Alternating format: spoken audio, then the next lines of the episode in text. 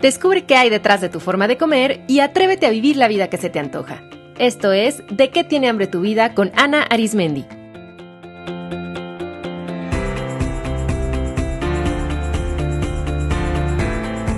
Este es el episodio número 88, ¿Por qué entre semana comes sano, pero los fines caes en exceso?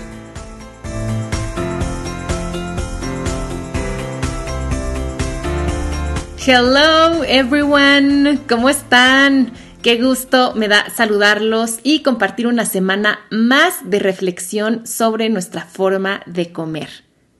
Yo soy Ana Arismendi, psiconutrióloga, especialista en psicología de la alimentación y de la obesidad. Y esta semana noto que tengo mucha hambre de estar con mi familia. De hecho, estoy ahorita pasando por un periodo como de de querer estar muy cerca de mis papás, de mi hermana. Entonces tengo mucha esa hambre. También tengo hambre de cocinar con mi esposo. Él y yo nos acabamos de meter a un curso para hacer pan artesanal. Entonces lo estamos disfrutando porque de hecho cocinar juntos es una de las actividades que más nos gusta. Y también tengo hambre de una buena copa de vino. ¿De qué notan que tienen hambre ustedes estos días? Para comenzar, les quiero recordar las fechas de mi taller de qué tiene hambre tu vida, que en verdad es el taller definitivo para que comprendan su relación psicológica con la comida y puedan transformarla de raíz. Aquí nos enfocamos en las causas profundas para que puedan liberar el peso excesivo tanto físico como emocional.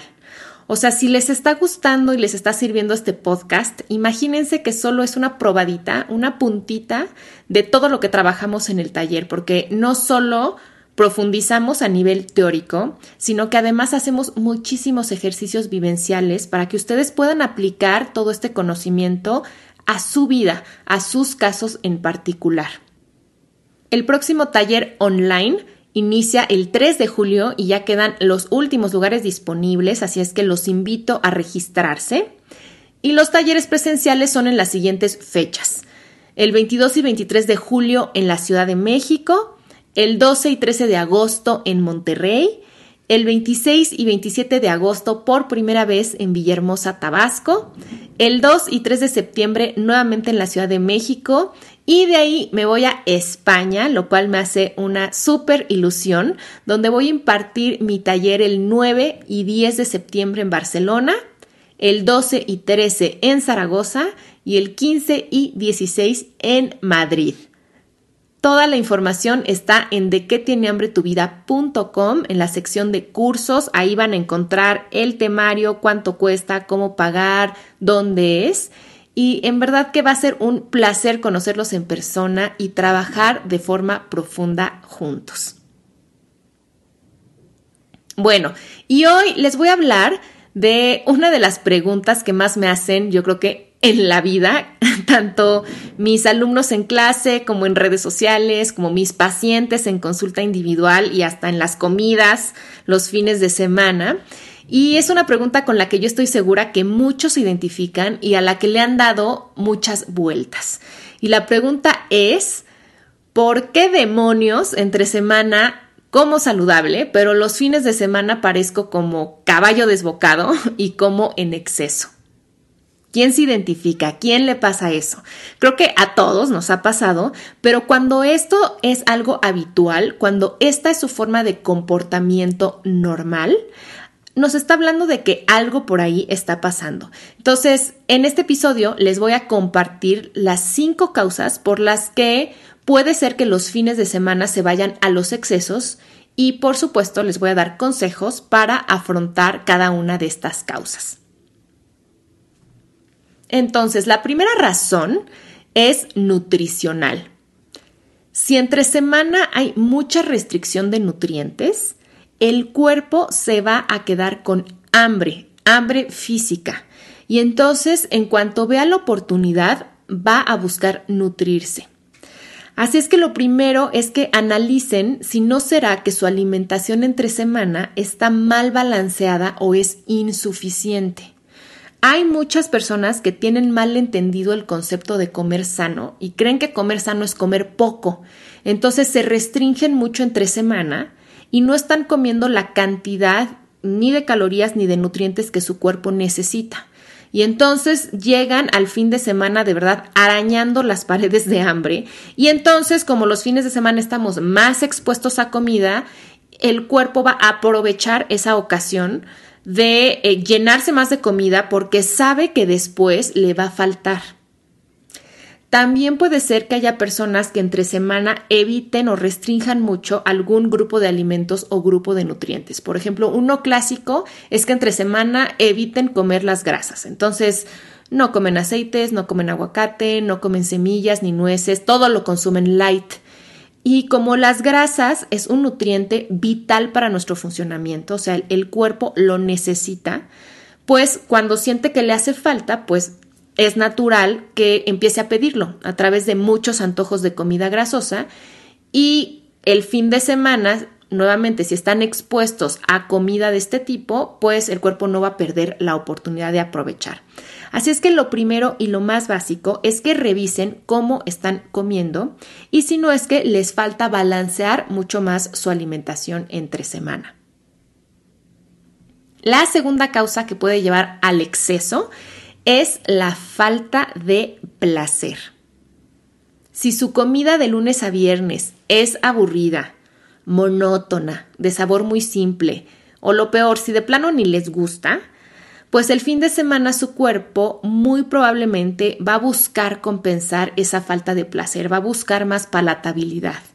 Entonces recuerden que esto es porque sentir placer es necesario para llevar a cabo correctamente los procesos digestivos y para que nuestro cerebro registre saciedad.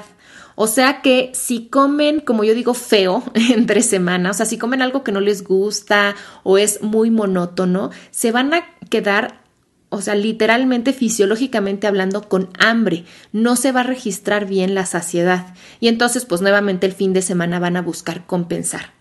Les sugiero escuchar el episodio 12, donde les platiqué un poquito más del placer y por qué el placer es un ingrediente básico para adelgazar. La tercera causa es vivir en prohibición. La prohibición siempre, siempre, siempre lleva a la rebelión.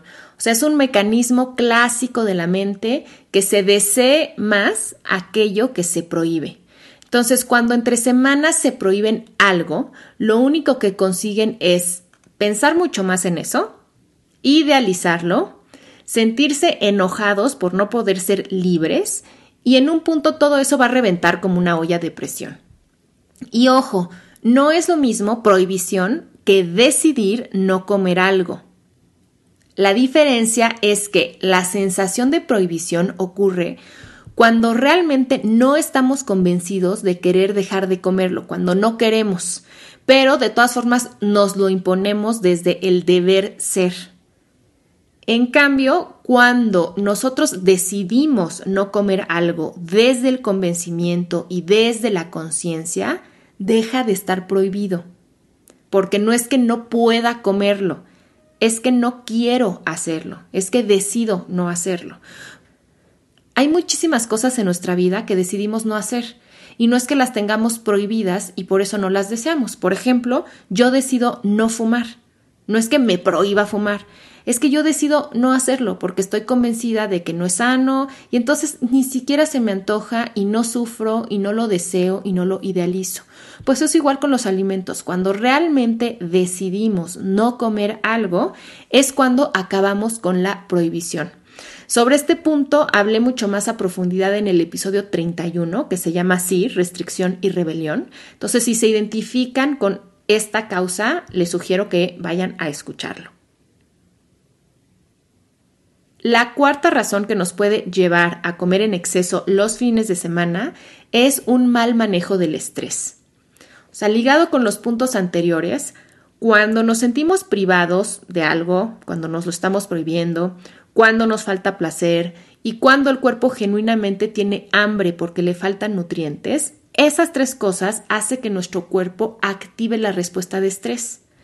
Y entonces, si a eso le sumamos que no dormimos y los retos cotidianos del trabajo, de la familia, de todo nuestro contexto, pues entonces resulta que tenemos niveles de estrés muy altos. y nuestro cuerpo sabe que mantener esos niveles altos de estrés es peligroso. Entonces va a buscar formas rápidas de activar el estado de relajación para que regresemos al balance. Así es que si toda la semana están mega estresados, pues el cuerpo va a llegar a un punto que dice, ya, ya basta, no puedo más, y va a recurrir a la comida para activar la respuesta de relajación, porque acuérdense que ya les he platicado cómo la combinación sobre todo de alimentos grasos con azúcares activa de forma rápida el circuito de recompensa en el cerebro lo que hace que se liberen neurotransmisores que nos relajan, que nos hacen sentir bien, como las endorfinas, la dopamina y la serotonina. Y además la comida está disponible en todo momento. De hecho, la comida es muy barata. Entonces es un recurso, digamos, al que tenemos acceso para relajarnos de una forma inmediata pero poco duradera y que además pues nos puede traer consecuencias no sanas para la salud. Entonces también observen si es que están muy estresados y entonces el fin de semana buscan relajarse y utilizan la comida como un medio para ello. Y la quinta causa es emocional. Muchísima gente asocia el fin de semana como el momento en el que se dan permiso de consentirse, divertirse, relajarse. Y si han aprendido que la comida es un medio para obtener todo eso, pues van a recurrir a ella. Además, pues es muy probable que la exposición a ciertos alimentos altos en calorías, altos en azúcares, en grasas, sea más frecuente en estos días de ir al cine, de ir a restaurantes, comidas familiares, cenas con amigos. Así es que pues los fines de semana literalmente se juntan el hambre con las ganas de comer y pues por eso hay exceso. También algo que es interesante es que los fines de semana para algunas personas puede ser un momento de mucho reto emocional porque se enfrentan con su soledad o porque las expone a situaciones sociales que les causa ansiedad y la comida puede funcionarles como un regulador de todas esas emociones. Entonces, a manera de síntesis, las cinco causas que nos pueden llevar a comer en exceso los fines de semana son, uno, que el cuerpo tenga hambre por no comer suficiente ni balanceado entre semana. Dos, que comamos de forma monótona y aburrida y que nos haga falta placer. Tres, que aprovechemos el fin de semana para liberarnos de la prohibición y rigidez en la que comemos y vivimos de lunes a viernes. Cuatro, que estemos demasiado estresados y utilicemos la comida para disminuir ese estrés.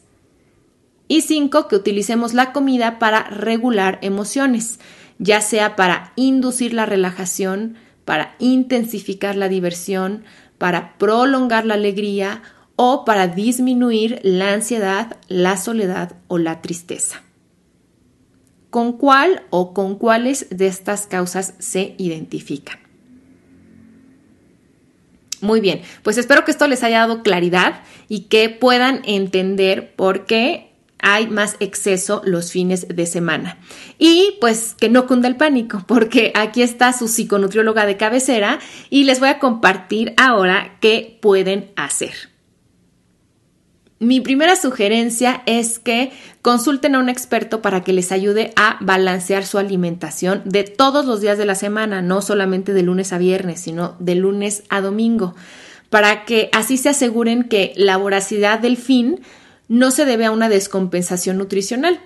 Recuerden que un buen nutricionista o nutriólogo les va a ayudar a diseñar un estilo de alimentación donde salud y placer siempre van de la mano y donde no tiene por qué haber grandes diferencias entre un lunes y un sábado y donde pueden comer rico y delicioso y cosas que les gusten tanto en su oficina, en su casa, de vacaciones o en un restaurante.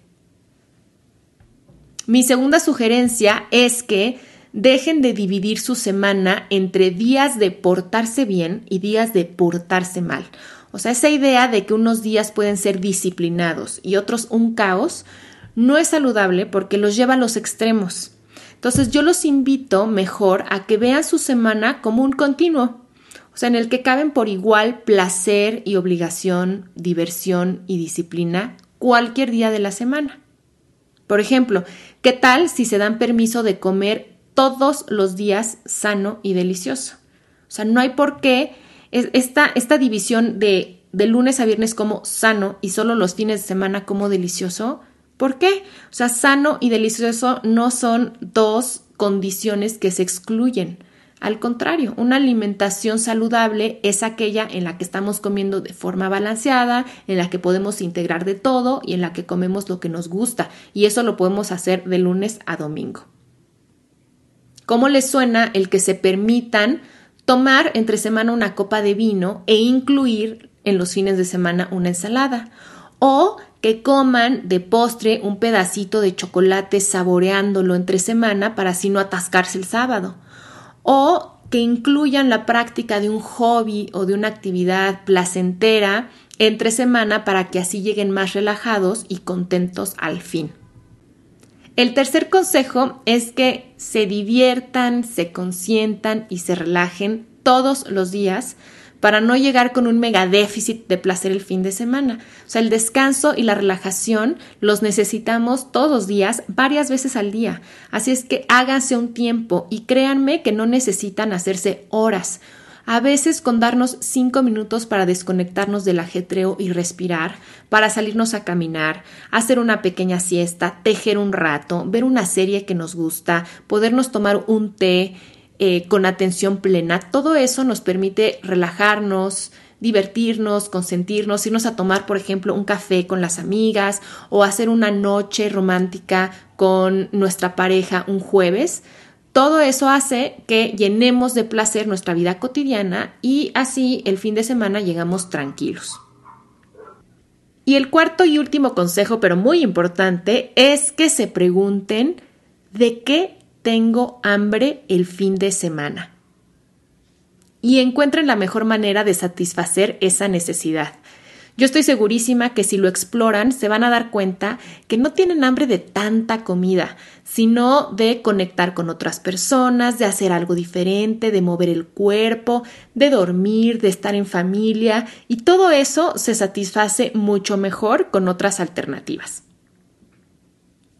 Espero que estas cinco causas les hagan sentido para entender por qué el monstruo come galletas se posesiona de ustedes el fin de semana y que los consejos les parezcan útiles. Me encantaría saber qué opinan de este y de todos los episodios, cómo van aplicando los consejos y recomendaciones en su vida cotidiana. Y quiero finalizar recordándoles que una forma muy importante de apoyar este espacio es compartiéndolo con otras personas y suscribiéndose a través de alguna plataforma como la aplicación Podcasts para iOS o las aplicaciones iBox o Stitcher para Android. Yo les dejo un abrazo con mucho cariño y nos escuchamos la próxima semana.